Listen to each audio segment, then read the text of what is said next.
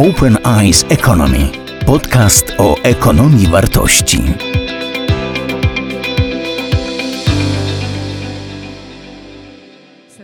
Witam e, Państwa na tej, e, na tej sali, jakże tłumnie i ściśle wypełnionej, co nas, myślę, wszystkich bardzo cieszy.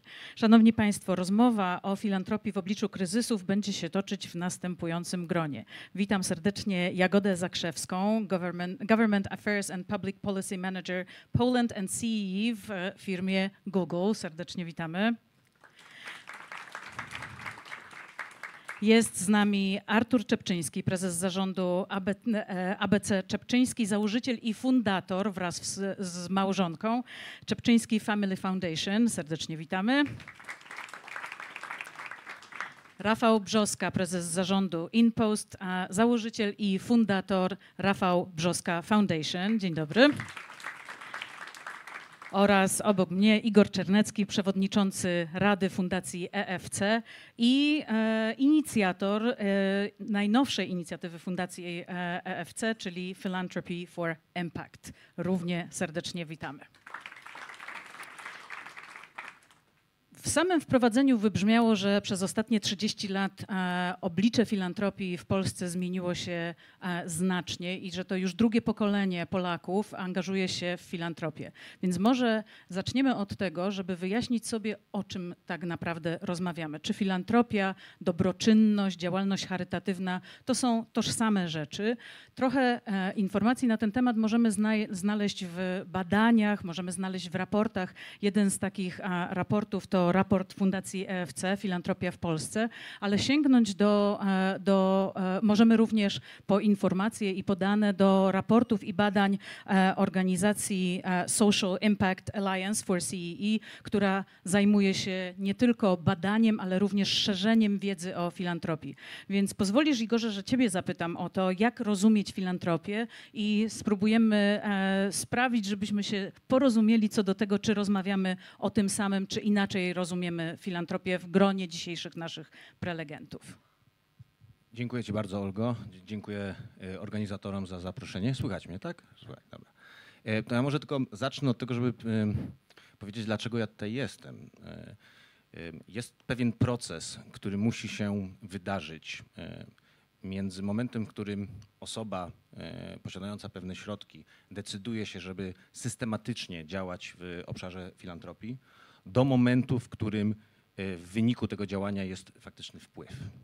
I jakość tego procesu jest bardzo ważna. E, e, inicjatywa Philanthropy for Impact powstała po to, żeby skrócić ten dystans i żeby upewnić się, że, ta, że ten proces odbędzie się w, najlepszy możliwy sposób, żeby ten wpływ był jak największy, ten impact.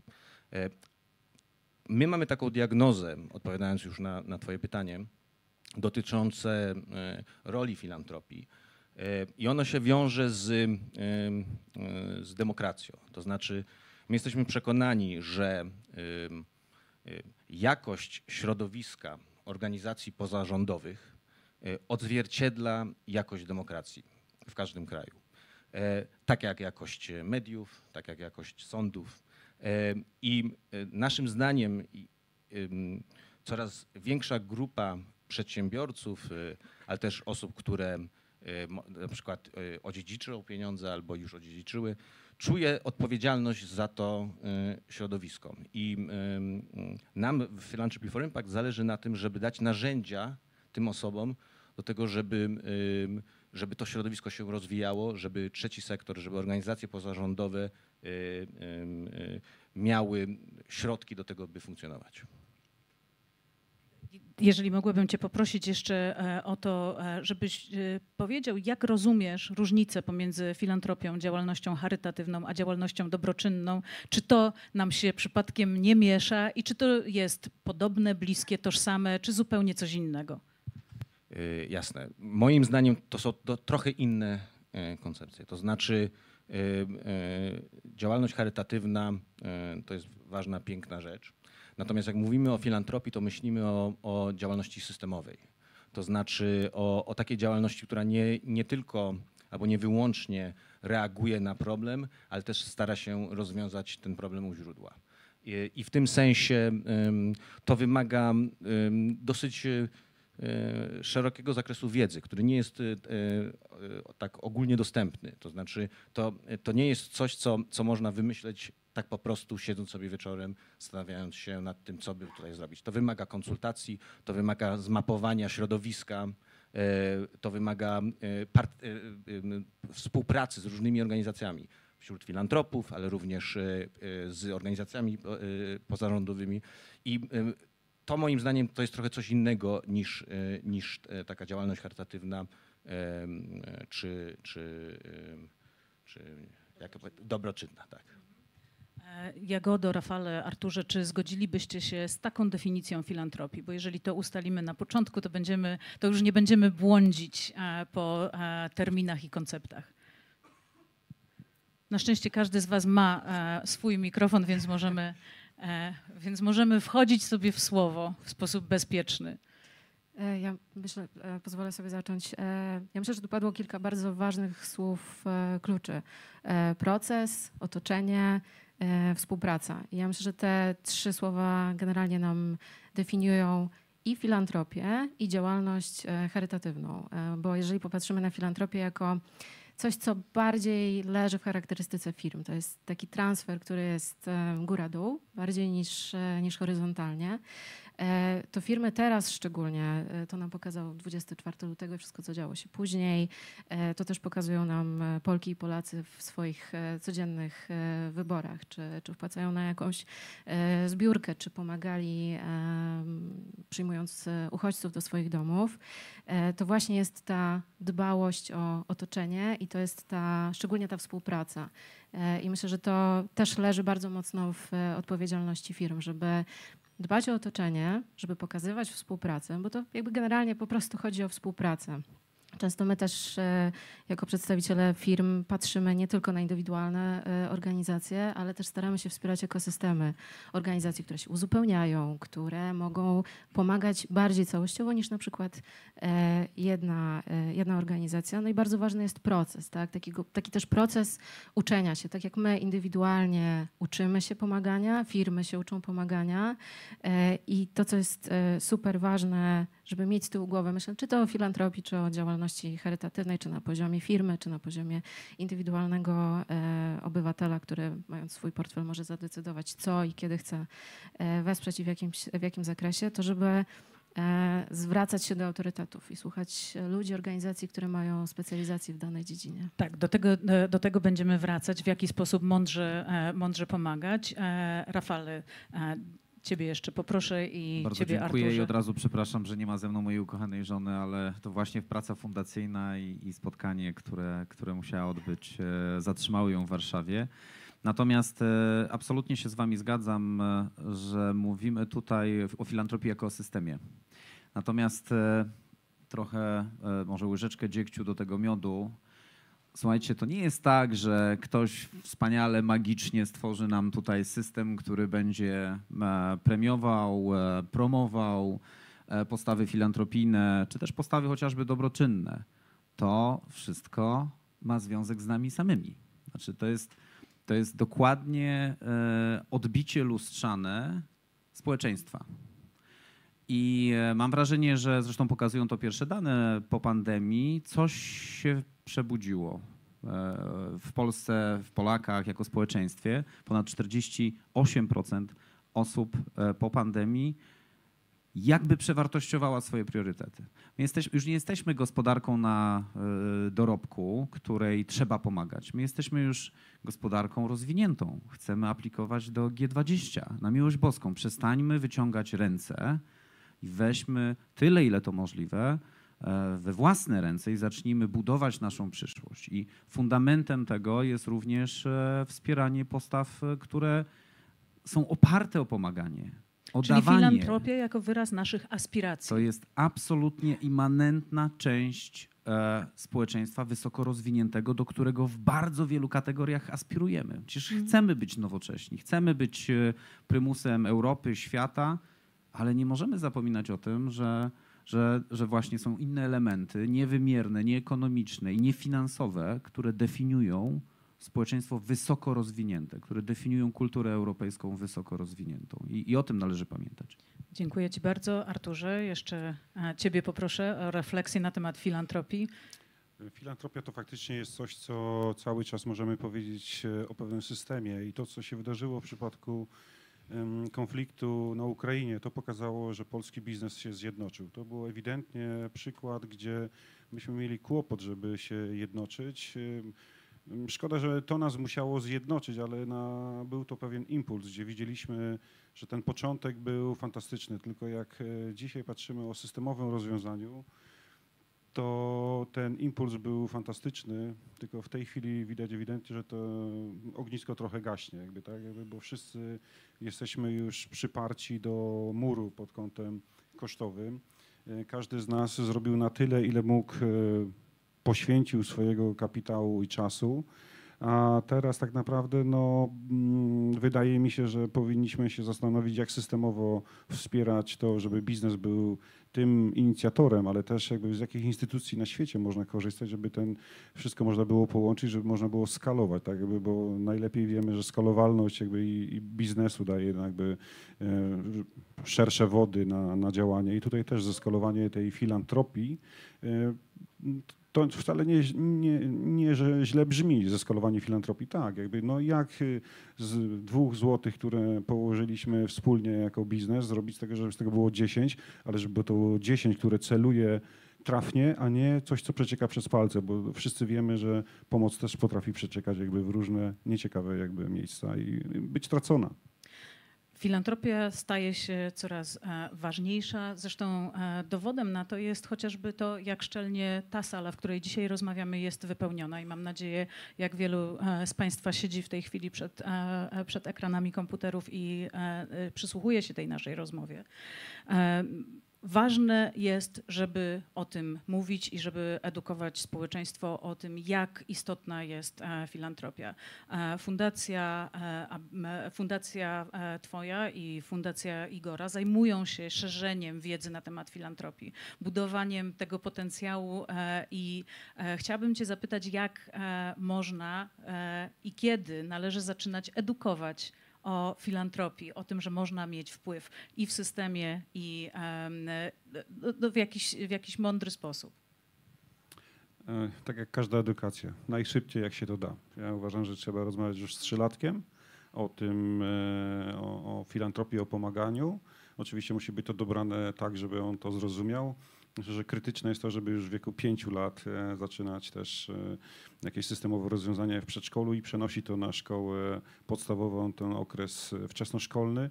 I jakby tak naprawdę rozwijać to na każdym etapie młodego człowieka, który dochodzi również do studiów, żeby nie było sytuacji takiej, gdzie my po prostu pewnym rodzaju edukacji przypominamy sobie, jak ktoś ma 15 lat. No to już jest za późno. On ma już tyle błędów poznawczych, że nie ma siły, żeby po prostu ta edukacja przyniosła to, co my mamy na myśli. I uważam, że wszelkie rozwiązania muszą schodzić do przedszkola i jeszcze szybciej.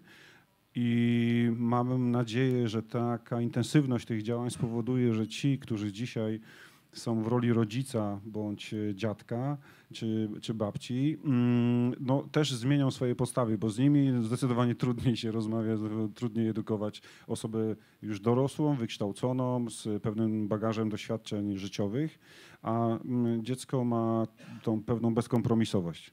Ono jest czarno-białe. Albo kocha, albo nie kocha. Ona ci powie prawdę. A już 15-latek e, czy 20-latka, no niekoniecznie musi być to szczera odpowiedź, tylko dyplomatyczna. Uczyć o filantropii od najmłodszych e, lat, ale uczyć o filantropii e, trzeba też i tych dorosłych. Oni nie tylko nie są straceni, ale też potrzebują. Jest ogromna potrzeba, żeby filantropów, tych, którzy, których definiujemy jako zamożnych, tych, którzy mają się czym podzielić, żeby uczyć ich, jak to robić mądrze. I temu właśnie służy inicjatywa Philanthropy for Impact. E, czy możesz e, o niej e, opowiedzieć? Jasne.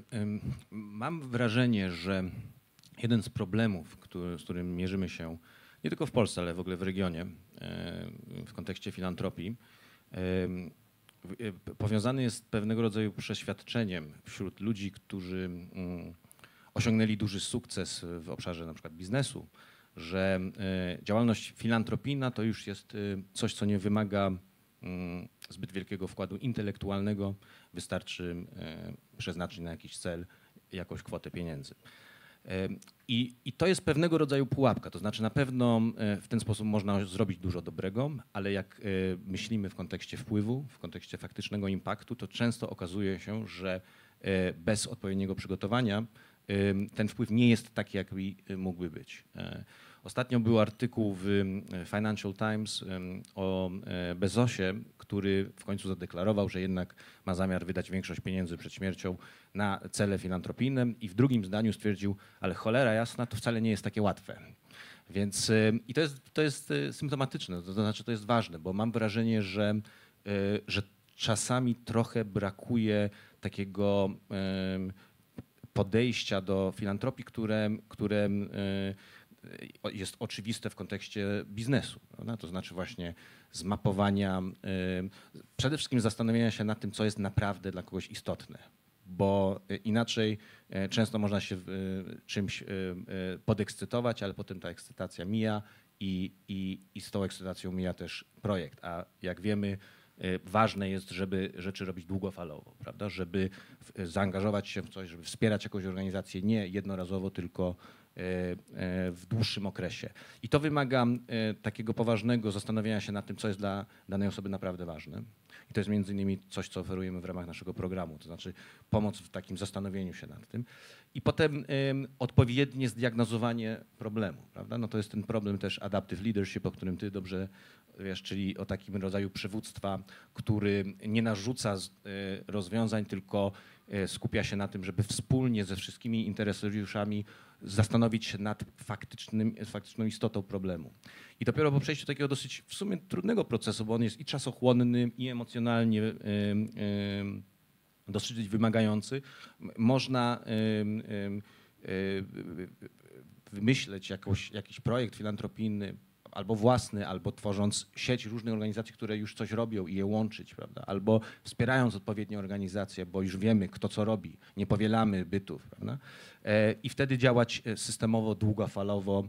e, Więc to, to, jest pewnego rodzaju wyzwanie, przed którym myślę, że, że filantropowie potencjalni i obecni w naszym regionie, my wszyscy, to musimy się mierzyć z tym wyzwaniem. E, Mówiąc e, o naszym regionie, w tych raportach, które dotyczą filantropii w, e, w Europie Środkowo-Wschodniej, pojawia się taki termin jak rynek filantropii. I pojawia się też takie stwierdzenie, że rynek filantropii w Europie Środkowej i Wschodniej ma ogromny potencjał. Od, oby, od wartości obecnie szacowanej na 2,8 miliarda do, że może wzrosnąć do 5,4 miliarda, miliarda euro. I e, jak to zrobić? Jednym ze sposobów jest e, edukowanie od najwcześniejszego etapu. Drugim, e, o którym mówił Igor, to jest edukowanie filantropów. Ale jest jeszcze być może coś takiego, co w naszej kulturze jest dosyć trudne. U nas pomaga się po cichu, ponieważ pomaganie jest szlachetne, nie, wypada się tym chwalić. Rafał, chciałabym Ciebie zapytać i mam nadzieję, że nie, nie, nie, nie, nie odczytasz tego w zły, w zły sposób, ale chciałabym Ciebie zapytać, bo i Ty, i Omena w Waszych e, obu fundacjach prowadzicie bardzo skuteczną i bardzo widzialną, bardzo widoczną komunikację o tym, co robicie, jak robicie, dla kogo robicie, kiedy robicie i właściwie e, po co to wszystko jest. I teraz e, jakbyś mógł mi opowiedzieć, nam opowiedzieć o tym, jak pokazywać dobry przykład, bo również z badań, chociażby badań Social Impact Alliance wynika, że to jest jedna z e, najważniejszych rzeczy. Potrzebujemy dobrych przykładów, potrzebujemy je widzieć, żeby móc się inspirować i żeby móc do nich aspirować. Bardzo dobre pytanie, dziękuję Ci za nie. E, Dlaczego? Dlatego, że ja też byłem zdania, że jak pomagam, to nie muszę o tym mówić. I to na szczęście ta moja mądrzejsza połowa powiedziała, że trzeba robić dokładnie odwrotnie. I teraz dlaczego to jest takie kluczowe? Podam wam, żebyście sami może na to wpadli, zupełnie inny przykład. Przykład bodajże z wczoraj, e, bulwersujący mnie osobiście i tym bardziej utwierdzający w przekonaniu, że trzeba o tym mówić i głośno, a jeżeli ktoś krytykuje pomaganie, pomaganie publiczne, to on powinien być napiętnowany, a nie pomagający. Posłanka partii Razem, pani Dorota Spyrka. Ktoś wie, co napisała na Twitterze wczoraj? Ktoś widział? No właśnie. E, Robert Lewandowski po raz kolejny wsparł Centrum Zdrowia Dziecka kwotą pół miliona złotych i robią to razem z małżonką cyklicznie. Nie pochwalił się tym, tylko szpital mu podziękował za kolejną dużą darowiznę. Otóż posłanka partii Razem napisała na Twitterze, że to stanowi 3,86% jego miesięcznego wynagrodzenia. Więc e, na szczęście, i to mnie zbudowało, jak przeczytałem komentarze pod tym wpisem, to coś rzeczywiście się zaczyna zmieniać w społeczeństwie, bo spodziewałem się, niestety, spodziewałem się najbardziej prymitywnych, populistycznych komentarzy wspierających tego typu postawę, a jest dokładnie odwrotnie. Jest dokładnie odwrotnie. I to, to przekonuje mnie do tego, że dzisiaj mamy taki chyba tipping point w społeczeństwie, który który należy podtrzymać. Tą dynamikę należy podtrzymać. Zgadzam się z Arturem, że najlepiej jest edukować e, młode dzieci czy, czy, czy przedszkolaków, ale moi drodzy, no, prawda jest taka, większość naszego społeczeństwa to są ludzie dorośli. Więc nie można składać broni e, i mówić, że nie będziemy zmieniać tych negatywnych postaw. To właśnie te negatywne postawy powinny być piętnowane, bo to jest jedyna metoda, w której ludzie dorośli robią krok wstecz. W każdym innym przypadku mamy do czynienia z przyzwoleniem, a przyzwolenie działa jak zawsze w przypadku ludzi dorosłych, zachęca do kolejnych tego typu negatywnych postaw. Więc, szanowni państwo, nie bójmy się pomagać, nie bójmy mówić się o tym, że ktoś pomaga i nieważne ile pomógł, czy to jest wdowi grosz, czy to jest XYZ, czyjegoś majątku, każdy z tych przypadków jest godny pochwalenia, a każdy, kto krytykuje tego typu postawy, powinien raz na zawsze wycofać się w ogóle z życia politycznego i się nie odzywać. Po prostu nie odzywać. Dziękuję e, Ci za, e, za tę wypowiedź. My, myślę, że to e, jest słuszna refleksja. Rzeczywiście coś takiego dzieje się w społeczeństwie, widzimy, być może to jest właśnie tipping point, być może następuje jakaś zmiana, czy ona jest pokoleniowa, o tym jeszcze dzisiaj, dzisiaj porozmawiamy, ale promocja dobrych, wartościowych postaw to jest rzecz, która jest, powinna być ważna dla nas wszystkich, bo dobro jest zaraźliwe. Jagoda, chciałabym do Ciebie e, skierować kolejne pytanie, e, ponieważ e, również w okresie kryzysów e, organizacje, które otrzymują e, wiele wsparcia od e, biznesu, od ludzi zamężnych, od filantropów, ale także od grantodawców, bardzo często przyjmują je z wdzięcznością, ale też zadają pytanie o to, czy ta pomoc jest kierowana w taki sposób, jak my moglibyśmy ją wykorzystać najlepiej. Jest taki przykład, ostatnio ukazał się raport z pierwszego roku, z pierwszego roku działalności Mackenzie Scott, która w 2020 roku przekazała, e, przekazała e, zaraz powiem, 1,7 miliarda dolarów ponad 100 organizacjom pozarządowym w formie unrestricted grants, w, tak, formie, która właściwie dla nas jest jeszcze nieznana niemalże, czyli prawie zero biurokracji. Jeżeli chodzi o aplikowanie o granty, to organizacje bardzo często nawet nie wiedziały, że, e, że są rozważane jako potencjalni e, grantobiorcy.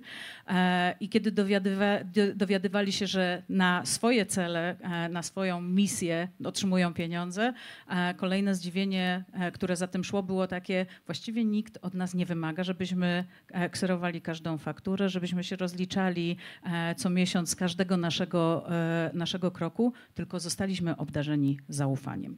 I e, e, podobną strategię stosujecie w Google, żeby dawać granty, które są pozbawione tego obciążenia biurokratycznego, braku zaufania, tej nadmiernej, nadmiernej kontroli. Zresztą wspomniana dzisiaj organizacja Social Impact Alliance for CE również dzięki Wam rozszerzyła swoją działalność badawczą i działalność szerzenia swojej, e, swojej wiedzy e, z czterech do 11 krajów w regionie. E, ja bym chciała Cię zapytać o to, jak to jest zrezygnować i wycofać się jako wspierający z tej kontroli. Jak obdarzyć zaufaniem? To myślę, że są znowu dwa słowa klucze. To jest zaufanie i partnerstwo. My tych, te organizacje, z którymi współpracujemy, nie traktujemy jako grantobiorców, tylko traktujemy ich jako naszych partnerów. E, traktujemy ich jako naszych też przewodników, bo wchodzimy szczególnie właśnie luty, e, pokazał nam e, takie sfery, w których nas wcześniej nie było. Znaczy my się tym wcześniej po prostu nie, e, nie zajmowaliśmy, dlatego my od zawsze te organizacje traktujemy właśnie jako partnerów. Nie wymagamy 20-tomowych procesów aplikacyjnych, kserowania każdej faktury i jakby też wierzymy w technologię. Nasze wnioski są bardzo krótkie, bardzo zwięzłe, jakby więcej czasu przy takich procesach spędzamy na rozmowie na poznaniu organizacji, na e, zgłębieniu tego problemu, na zobaczeniu, jak możemy pomóc, bo nasza pomoc to nie tylko przekazywanie e, środków, e, ale to też jest, to są też nasze technologie, które pozwalają organizacjom lepiej działać, mieć większy rozmach działania. I jakby nam na tym wszystkim po prostu zależy. To jest właśnie partnerstwo, współpraca, bo czujemy odpowiedzialność za miejsce, w którym działamy, za społeczeństwo i chcemy też promować to zaufanie, znaczy, żeby pokazywać ten, ten dobry przykład. Może, on, może kiedyś będzie tak, że te, te wnioski grantowe e, będą trochę krótsze. Ja też pamiętam ze swojego poprzedniego życia, gdzie też byłam związana z organizacjami pozarządowymi. Pamiętam, jak to było, więc e, z dumą mogę powiedzieć, że, że, że, że w Google czegoś takiego nie ma zmienia się, ewidentnie zmienia się, zmienia się paradygmat i też trzeba podkreślić, e, że te przywołane badania z pierwszego roku funkcjonowania Unrestricted Grants, e, które e, ufundowała Mackenzie Scott, pokazują, że ponad 3 czwarte liderów organizacji, które otrzymały finansowanie, mówi, że to był dla nich, to była dla nich, to był game changer. To była zmiana, która nie tylko pozwoliła im skoncentrować się na tym, jak budować większy wpływ, jak mieć większy impact, jak wydobyć się z takiego e, ściśniętego paradygmatu, jak przeżyć. Poza tym też e, pamiętajmy, że te granty i te projekty oddziałują na społeczeństwo. Społeczeństwo jest tkanką żywą, sytuacja się zmienia bardzo dynamicznie, a takie granty, które są właśnie bardzo silnie obwarowane y, jakimiś wskaźnikami, wynikami, procesem, milestones, cały terminarz, jakby to trochę się zaczyna mijać z celem. To znaczy pomoc ma odpowiadać na aktualne potrzeby, a nie potrzebę, która była zanim stworzyliśmy te 20 e, tomów e, akt do wniosku. No to dobrze, to w takim razie, skoro e, filantropia wspaniała, edukacja potrzebna, bardzo ważna od najmłodszych lat, idąc przez całą ścieżkę i budując też ścieżkę edukacyjną dla filantropów. Ważne, jak Rafał mówi, żeby pokazywać te dobre przykłady, dobrem należy się chwalić że użyję tego niepopularnego w Polsce słowa. E, Jagoda mówi również o tym, e, jaka jest wartość budowania zaufania, zaufania do przewodników, do tych, którzy wiedzą lepiej, ponieważ są bliżej problemu, są bliżej miejsca, w którym, w którym działają.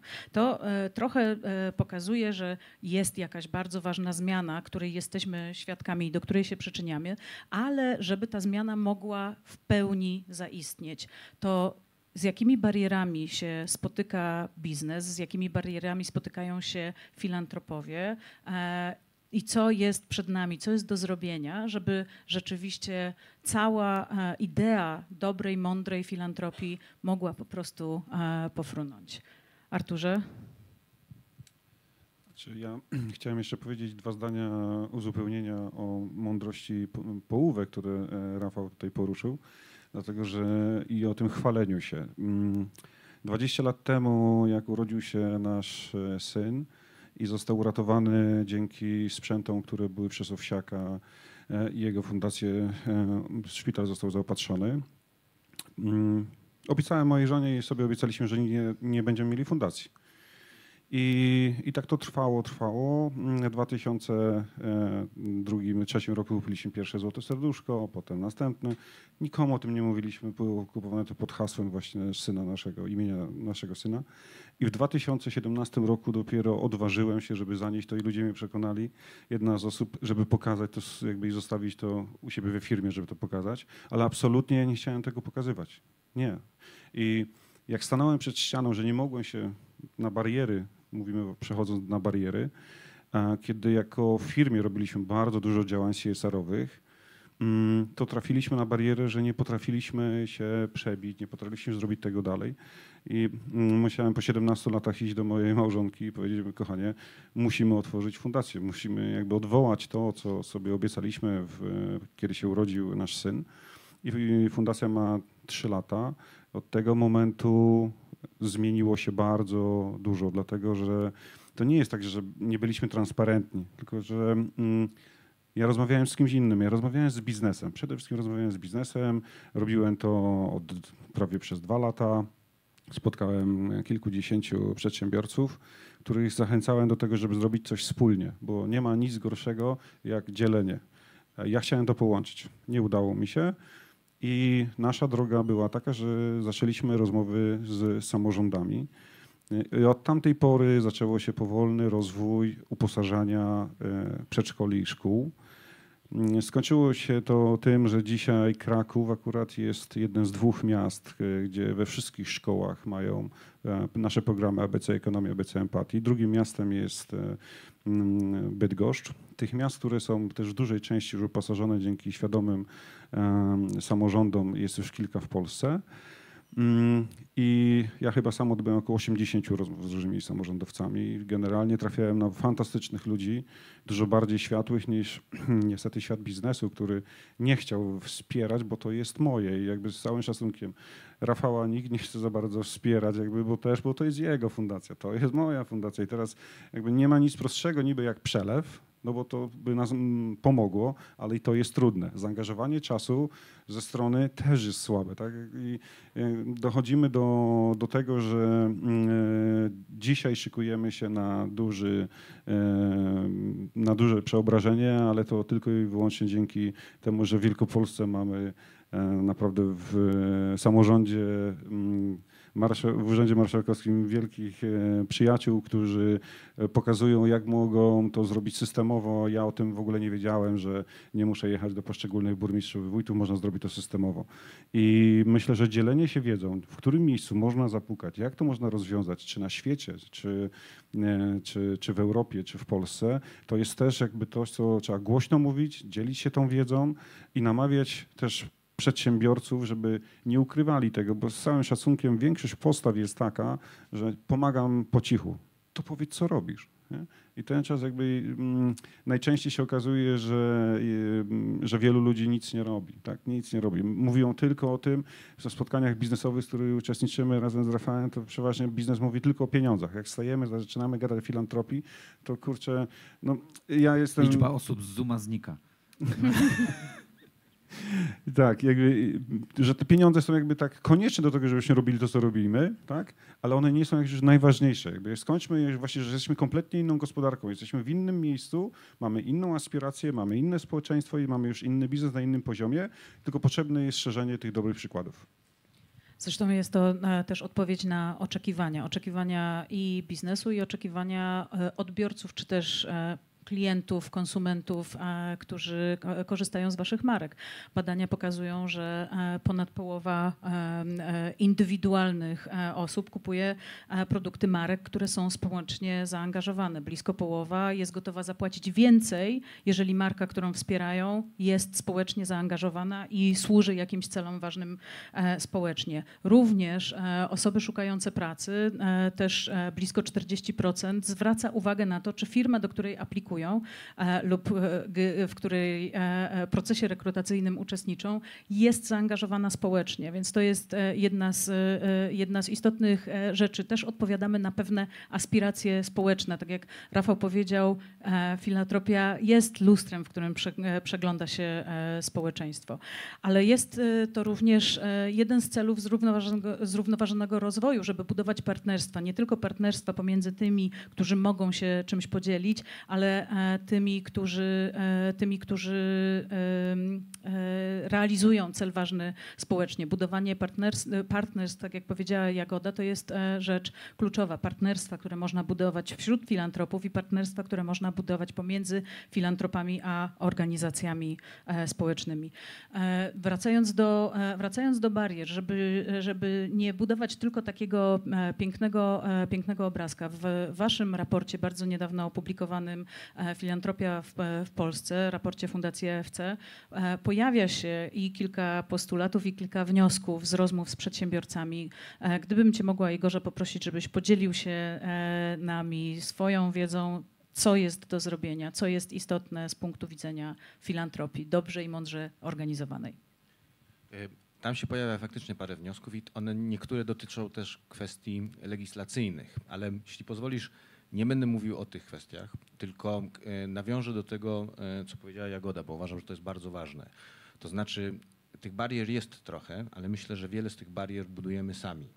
E, I to, co powiedziałaś o partnerskiej relacji z organizacjami, że to nie jest relacja, w której istnieje ogromna dysproporcja władzy między grantodawcą, a grantobiorcą, tylko jest to relacja y, zupełnie partnerska. Moim zdaniem to jest kluczowe y, y, w kontekście myślenia o, o filantropii, która faktycznie ma wpływ i która może być planowana w odpowiednio długim okresie czasu. To znaczy, i to Google to robi, ale mam wrażenie, że w kontekście filantropii prywatnej, to znaczy wśród prywatnych przedsiębiorców, częściej obowiązuje taki model właśnie e, który, który, e, który no, tworzy pewnego rodzaju dysproporcję władzy. Ona jest w jakimś stopniu nieunikniona, ale, ale, ale podejście do, do, do organizacji społecznych, partnerskie, myślenie o tym jako o, o wspólnych wyzwaniach, w których ktoś wnosi know-how,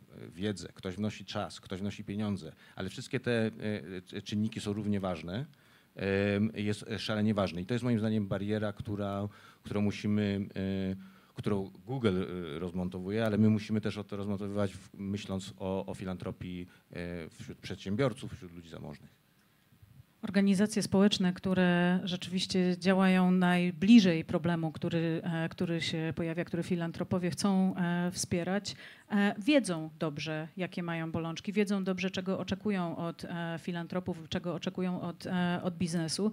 I w takim otwartym liście organizacji społecznych kierowanych do potencjalnych, potencjalnych filantropów czy organizacji biznesowych wspierających ich cele, pojawia się kilka takich punktów, które mogą stanowić też element takiej ścieżki edukacyjnej dla filantropa, jak robić to dobrze.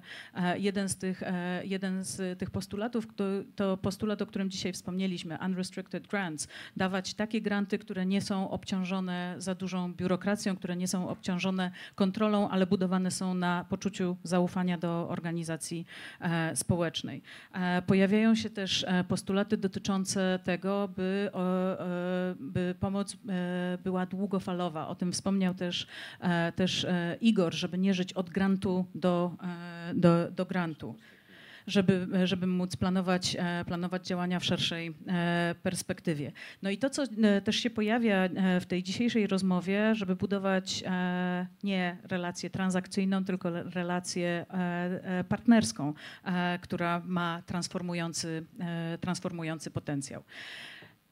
Ponieważ e, tytuł, naszej, e, tytuł naszego panelu e, brzmi Filantropia w obliczu kryzysów, nie da się o kryzys nie zahaczyć. Właściwie wiele kryzysów, które poganiają jeden drugi, nakładają się na siebie i ten, z którym w ostatnim czasie, który uderzył, uderzył z nienacka i uderzył bardzo celnie, to kryzys związany z agresją Rosji w Ukrainie.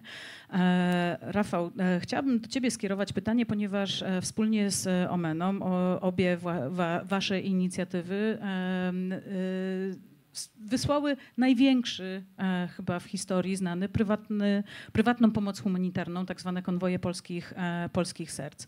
E, jakbyś mógł powiedzieć, jak się łączy to myślenie o długofalowym wspieraniu z tym takim celowym ratowaniem sytuacji w momencie, kiedy wybucha wielki e, kryzys? Myślę, że e, paradoksalnie to sytuacja wymusza na nas działanie. Zawsze. Nieważne, czy mówimy o kryzysie humanitarnym, wojennym, czy kryzysie w firmie. I teraz ja z, z kolei jestem zdania, iż nie przekonasz kolegów, żeby wspierali Twoją fundację imienia Artura Czepczyńskiego. Nie przekonasz ich, nie powinieneś nawet próbować. Dlaczego? Dlatego, że to, co wspólnie dokonaliśmy w momencie wybuchu wojny, to jak szybko e, kilkuset przedsiębiorców na WhatsAppie, na grupie, którą założyliśmy, zaczęło odpowiadać na bieżące potrzeby, to pokazało mi jasno, że ludzie biznesu chcą pomagać, tylko za bardzo nie wiedzą jak. Trzeba im dać wskazówkę. Nie każdy może założyć fundację. To no, uwierzcie mi, czasami to jest droga przez mękę, ale I nie każdy musi. Nie każdy musi. Natomiast z poziomu biznesu, i nieważne czy to jest biznes mały, średni czy duży, każdy może sobie wybrać taką ulubioną, już funkcjonującą organizację, którą w sposób stały, długotrwały wspiera. Nie trzeba przygotowywać skomplikowanego e, procesu, e, na który stać tylko największe firmy, takie jak Google, żeby nawet uproszczony proces to jest wysiłek, gigantyczny przypuszczam, a później rozliczenie tego w jakikolwiek sposób, nawet ocenienie, czy ktoś tych pieniędzy po prostu nie, nie, nie przejadł w 99%, odpowiedzialność spadnie na was, bo to wy przeznaczyliście część pieniędzy dla kogoś, kto je zdefraudował. To jest odpowiedzialność, mimo że tam uproszczona jest procedura, tak? Nikt tak jak przedsiębiorca, proszę wybaczyć osobom, które przedsiębiorcami nie są, ale nie potrafi sobie poradzić w trudnych sytuacjach i nie potrafi zorganizować procesu, nie potrafi e, zatrudnić dobrych ludzi często wesprzeć się strukturą, którą już zbudował w ramach firmy, czy to dzieląc się biurem, dzieląc się sekretariatem, czy, czy kontaktami chociażby. I teraz y, nasza inicjatywa, którą roz, rozpoczęliśmy, wielokierunkowa i jako przedsiębiorcy, i my jako prywatnie, nasze Rio Edu Center, które, które przyjmuje codziennie matki i dzieci z Ukrainy, y, edukuje je, zapewnia proces y, wsparcia psychologicznego, lekarskiego i tak dalej. To jest tylko jedna z wielu inicjatyw, ale która wpadła w taką maszynę organizacyjną. Nasz wspaniały team, który wszystkie te inicjatywy spina, ma 10 godzin e, dziennie pewnie albo i więcej czasami zajęć, żeby, żeby, je, e, żeby je adresować i odpowiednio kierować. To jest prowadzenie normalnego biznesu, tylko biznesu nie nastawionego na zysk. To jest prowadzenie biznesu nastawionego tylko i wyłącznie na udzielanie pomocy innym i stwarzanie dobrych warunków dla innych. I kończąc już, nasza wielka aukcja, e, nasz wielki bal e, i aukcja charytatywna, którą zorganizowaliśmy w maju, uwolniła moim zdaniem potencjał co najmniej liczę kilkunastu do kilkudziesięciu wielkich filantropów. Ponieważ e, wystawiliśmy dzieła sztuki darowane przez, przez polskich artystów i w aukcji wzięli udział przedsiębiorcy, którzy do tej pory nigdy nie udzielali się w ten sposób. Czyli byli z tej grupy mówiącej wyłącznie o pieniądzach i o biznesie.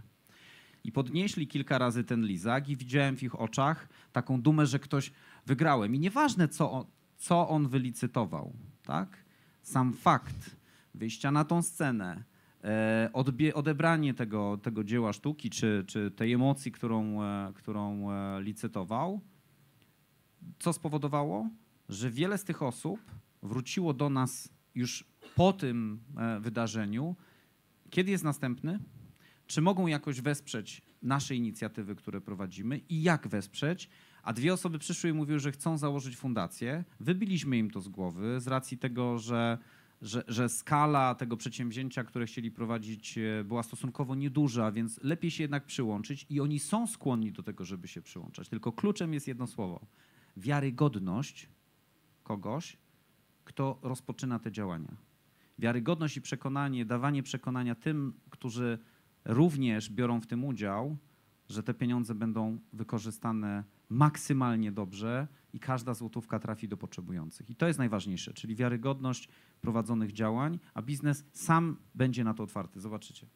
Dziękuję Ci bardzo. Chciałabym teraz e, e, odnieść się do pytań, które się e, pojawiają w aplikacji. Pierwsze, pierwsze jest właściwie skierowane do mnie. Wybaczcie, będzie bardzo krótka techniczna odpowiedź, bo pojawiła się prośba o przy, podanie źródła przytoczonych danych na temat stosunku ludzi do, do firm. To są badania Social Impact Alliance for CE, które zostały zrealizowane z Kantarem, a które wsparł Google.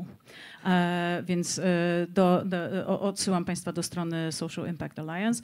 A kolejne pytanie E, pytania, dwa, które się tutaj e, pojawiają, chciałabym, e, nie kierując bezpośrednio do, do konkretnej osoby, takie pytanie. Jak sobie Państwo radzą z problemem wypalenia pomocowego indywidualnie i z poziomu organizacji? W jaki sposób osobiście i z poziomu organizacji dbają Państwo o odporność psychiczną, która w przypadku filantropii w obliczu kryzysu jest szczególnie istotna?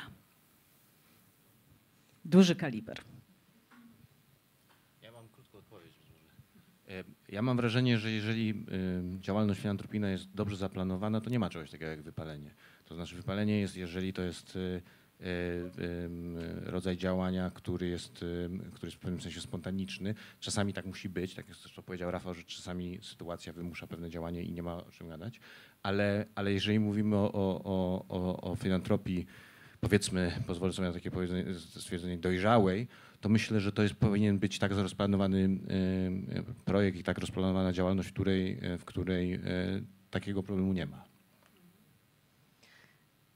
To nawiązując do tego, co, co powiedziałeś, to znaczy może trochę też krok w bok od, e, od samego wypalenia, jakby odpowiedzialnością firm, też taką, którą my czujemy, to jest pomaganie poza emocje. To znaczy pomaganie takie, w takich sytuacjach, które są zewnętrzne, które wymuszają pewne działanie. Wojna w Ukrainie. E, Mamy pewną społeczną emocję. Ta społeczna emocja, myślę, że wszyscy możemy się zgodzić, trochę zmienia e, e, swoje zabarwienie i swoją, e, swoją siłę. I jakby nasza odpowiedzialność jest właśnie w tym, żeby to, to pomaganie było stałe, żeby ono było poza emocją, żeby ono było dalej skuteczne i nastawione na to, jakie są aktualnie potrzeby. Ja z własnego doświadczenia mogę powiedzieć, że to wypalenie gdzieś na początku się pojawiło. To znaczy, tak jak powiedziałam na początku, jakby firmy nie są stworzone do końca do tego, żeby pomagać. Menadżerowie firm też nie mają takiej wiedzy. Jakby my się tego e, uczymy, więc szczególnie ta bardzo trudna sytuacja na początku, gdzie chyba wszyscy pracowaliśmy prawie 24 godziny na dobę e, i weekendy, i, i wieczory, i noce i staraliśmy się e, w jak najlepszy, jak najszybszy sposób odpowiedzieć na to, co się, co się stało, jednak było czymś obciążone. Pytanie teraz, jak, jak sobie z tym radzić? No, my akurat otrzymujemy dużo, e, dużo wsparcia, ale to też e, myślę, że jest e, kwestia struktury. To Rafał, o czym ty mówiłeś, że, że w takiej strukturze jakby wypalenia może się pojawić w różnym momencie i to jest odpowiedzialność i świadomość w ogóle w takiej strukturze jako takiej. Rafał, Artur. Słuchajcie, ja powiem tak, może za, za, za krótko, em, za krótko jestem bardzo zaangażowany w ten proces, ale w ogóle coś takiego jak wypalenie nie może istnieć w tym obszarze. Nie, słuchajcie, znaczy jak może zmęczyć kogoś pomaganie? Znaczy może zniechęcić, to znaczy postawy takie jak pani posłanki partii Razem mogą zniechęcić i mam nadzieję, że Roberta i Ani to nie zniechęci do tego, by z podniesionym czołem robić dalej to, co robią. E, Natomiast nie ma wypalenia. No, w mojej fundacji e, zasililiśmy szansą edukacyjną 26 osób i jak widzę na Instagramie, każdy z nich osiąga jakiś kolejny malutki sukces. E, Pani artystka wygrywa kolejny konkurs. Ktoś zdaje egzaminy na renomowanej londyńskiej uczelni i wysyła mi filmik, że właśnie znowu do przodu.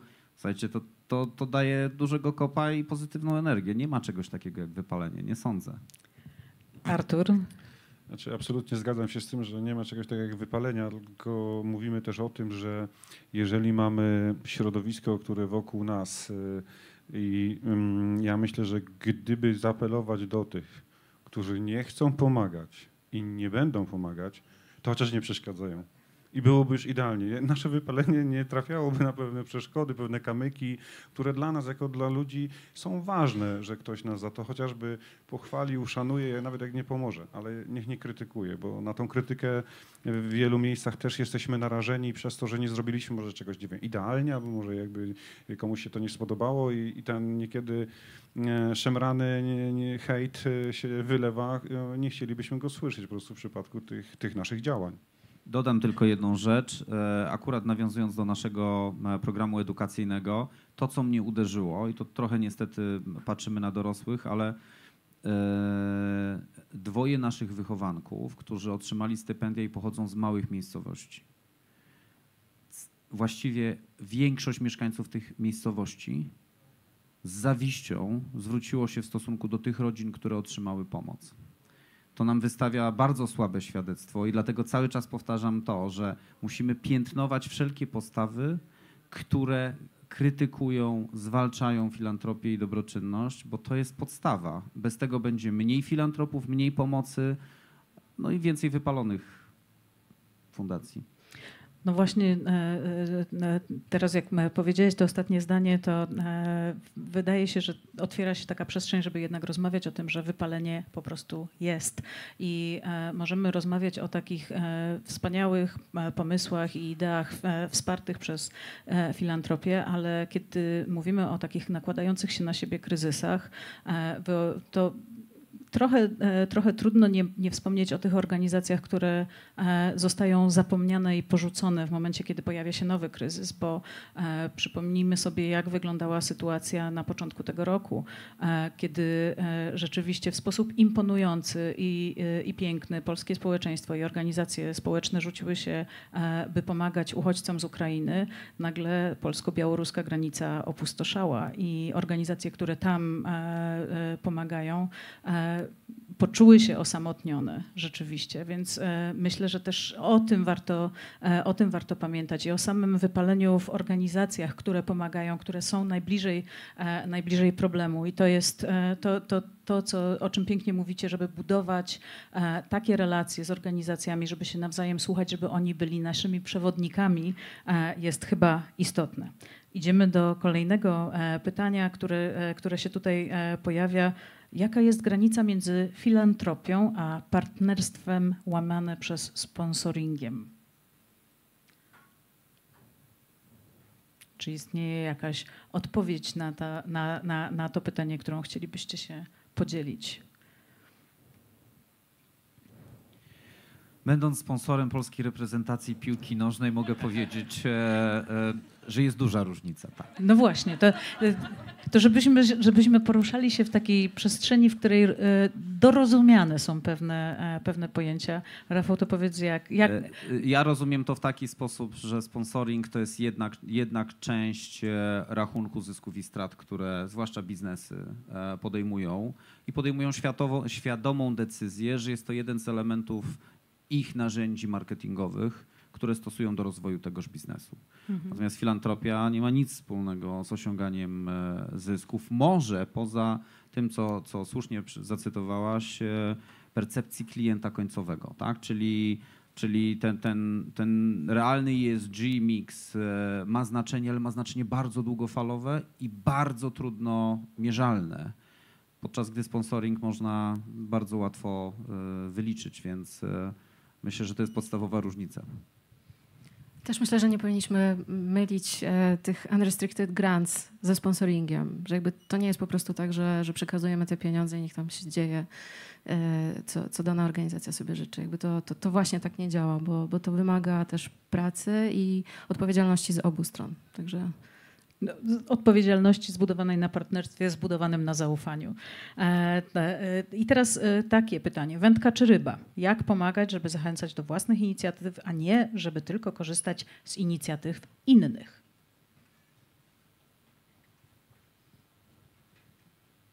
Nie, nie jestem pewien, czy zrozumiałem pytanie, ale mm, korzystać z własnych inicjatyw, a nie korzystać, no, może warto właśnie korzystać z inicjatyw innych. To znaczy, e, to o czym, o czym tutaj mówimy, jest bardzo dużo organizacji, które robią bardzo dużo dobrych rzeczy i e, ważne jest, żeby osoby, które myślą o filantropii, zmapowały ten, ten świat organizacji pozarządowych e, i, i często wsparcie takich organizacji lub połączenie tych organizacji razem i, i, działanie wspólnie partnerskie jest, jest dużo lepszą inicjatywą niż, niż tworzenie czegoś samemu. Nie zawsze, ale czasami, więc nie wiem, czy to odpowiada na pytanie, ale dzielę się przemyśleniem moim. Ja bym też nie wyktymizowała tak tej ryby albo wędki, bo czasami ta ryba jest po prostu potrzebna, żeby zapewnić te pierwsze e, potrzeby.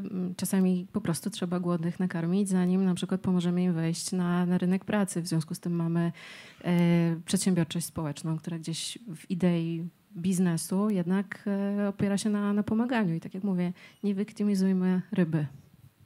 Ja z kolei uważam, że wszystko zależy od projektu. Jeżeli mówimy e, o, o wojnie, którą, e, która się toczy za wschodnią granicą, to trudno mówić o dawaniu tutaj wędki. To, to jest absolutnie dawanie ryby i zresztą polskie społeczeństwo zdało egzamin na, na szóstkę z plusem. Natomiast jeżeli chodzi o długoterminowe filantropijne pomaganie to zdecydowanie wędka. Tak? I projekty akurat naszych fundacji, e, czy, czy Szkoła w Ganie Omenki, czy, czy Rio Edu Center, czy mój program stypendialny dla młodych ludzi jest w 100% nastawiony na, e, na dawanie wędki, bo to kształtuje, mam nadzieję, kuźnie kadr na przyszłość tego kraju. Mnogość, mnogość i różnorodność inicjatyw nie będzie przeszkadzać, żeby też te sztandarowe, które są duże i mm, tak naprawdę myślące o dużej systematyczności i długofalowości, na pewno nie będzie przeszkadzać, ponieważ z tego się mogą brać różne pomysły. Ważniejsze byłoby przede wszystkim przekonanie ludzi do tego, że partnerstwa między różnymi organizacjami są absolutnie możliwe i konieczne niekiedy, żeby po prostu jakby poszerzać jakby tą informację, ale też jakby skalować jakby tą działalność, która pozwoli na to, żeby obejmować coraz więcej. E, czy to będą e, dzieci, które są e, bardzo zdolne, czy, czy z terenów wiejskich. Absolutnie jakby każdy, każda różnorodność jest też wskazana w tym obszarze. Dziękuję Wam i mamy jeszcze ostatnie pytanie, e, które brzmi: czy beneficjentami fundacji mogą, powinny być osoby o dobrym statusie materialnym, finansowym? Chętnie odpowiem na to pytanie. Wszystko zależy od tego, co jest naszym e, celem jako fundacji czy jako filantropa. To znaczy, jeżeli e, statutowo fundacja, którą założyliśmy, ma za zadanie dawanie szans osobom z rodzin biednych, z terenów wiejskich, jest to statutowe nastawienie fundacji do pomagania, to siłą rzeczy ta odpowiedź jest e, oczywista. Natomiast e, wyobrażam sobie, że większość projektów dzisiaj e, jednak nie ma dookreślonego statusu materialnego grantobiorców. W większości przypadków pewnie nie. Więc nie wyklucza to pomagania, natomiast wszystko jest kwestią kierunku działania. Mhm, dziękuję. Czy chcielibyście odnieść się do tego pytania? No w przypadku programu Philanthropy for Impact jest trochę inaczej. Znaczy my myśleliśmy o tym programie też myśląc o wpływie, o impakcie i diagnoza, jaką, do jakiej doszliśmy na, też na podstawie tych badań była taka, że, że możemy ten impact zwiększyć właśnie pomagając w tym procesie myślenia o, o działalności społecznej, prawda, potencjalnego filantropa, więc w pewnym sensie tutaj jakby podchodzimy do tego od, od drugiej strony, ale z przekonaniem, że wspomagając ten proces możemy doprowadzić do sytuacji, w której będzie więcej y, systemowej, mądrej filantropii, nie tylko w Polsce, ale w całym regionie, bo to jest program regionowy. Dziękuję. Artur? Ja bym myślę, że dodał do tego, że oprócz pewnego statusu to jeszcze trzeba dodać e, jedną rzecz. Niech ta osoba, jakakolwiek, o jakimkolwiek statusie, zaangażuje się w tą działalność i pokaże, że znajduje na to czas. Bo przelew potrafi każdy zrobić. Każdy z nas potrafi to, to zrobić, ale zaangażować się, znaleźć czas, znaleźć sobie jakby siłę do tego, żeby to wszystko pchać e, przez e, miesiące, lata, no to już nie jest takie łatwe. Dlatego ja myślę, że to nie ma znaczenia. Ja myślę, że jak spojrzymy też na przykład na działalność e, Ashoki, e, to zobaczymy, że e, kluczowym, kluczowym czynnikiem, który powoduje, że Ashoka wspiera tych agentów zmiany, nie jest to, czy, czy mają i jaki mają status materialny, tylko czy mają potencjał, żeby przynosić i wywoływać zmianę, której, której byśmy sobie życzyli. E, no tak, kryzys pogania kryzys. E, zanim weszliśmy tutaj do, do, do, sali, to e, padło takie zdanie, które utkwiło mi i, i, jakoś towarzyszy mi z tyłu głowy przez całą naszą dzisiejszą rozmowę, że wszędzie kryzysy, a dla filantropii złote czasy, wydaje się, na, na, nadchodzą. Trochę takie wnioski można wyciągnąć z badań, czy z waszego raportu też, że na, następuje jakaś bardzo widoczna zmiana. Następuje też zmiana paradygmatu, jeżeli chodzi o to, w jaki sposób e, filantropowie działają, na czyją rzecz i e, komu chcą e, pomagać. Więc może na sam koniec, jeżeli chcielibyście się podzielić jakąś myślą jeszcze ostatnią, w jaki sposób wesprzeć rozkwit filantropii, to Was do tego serdecznie zapraszam, bo będziemy powoli się musieli żegnać.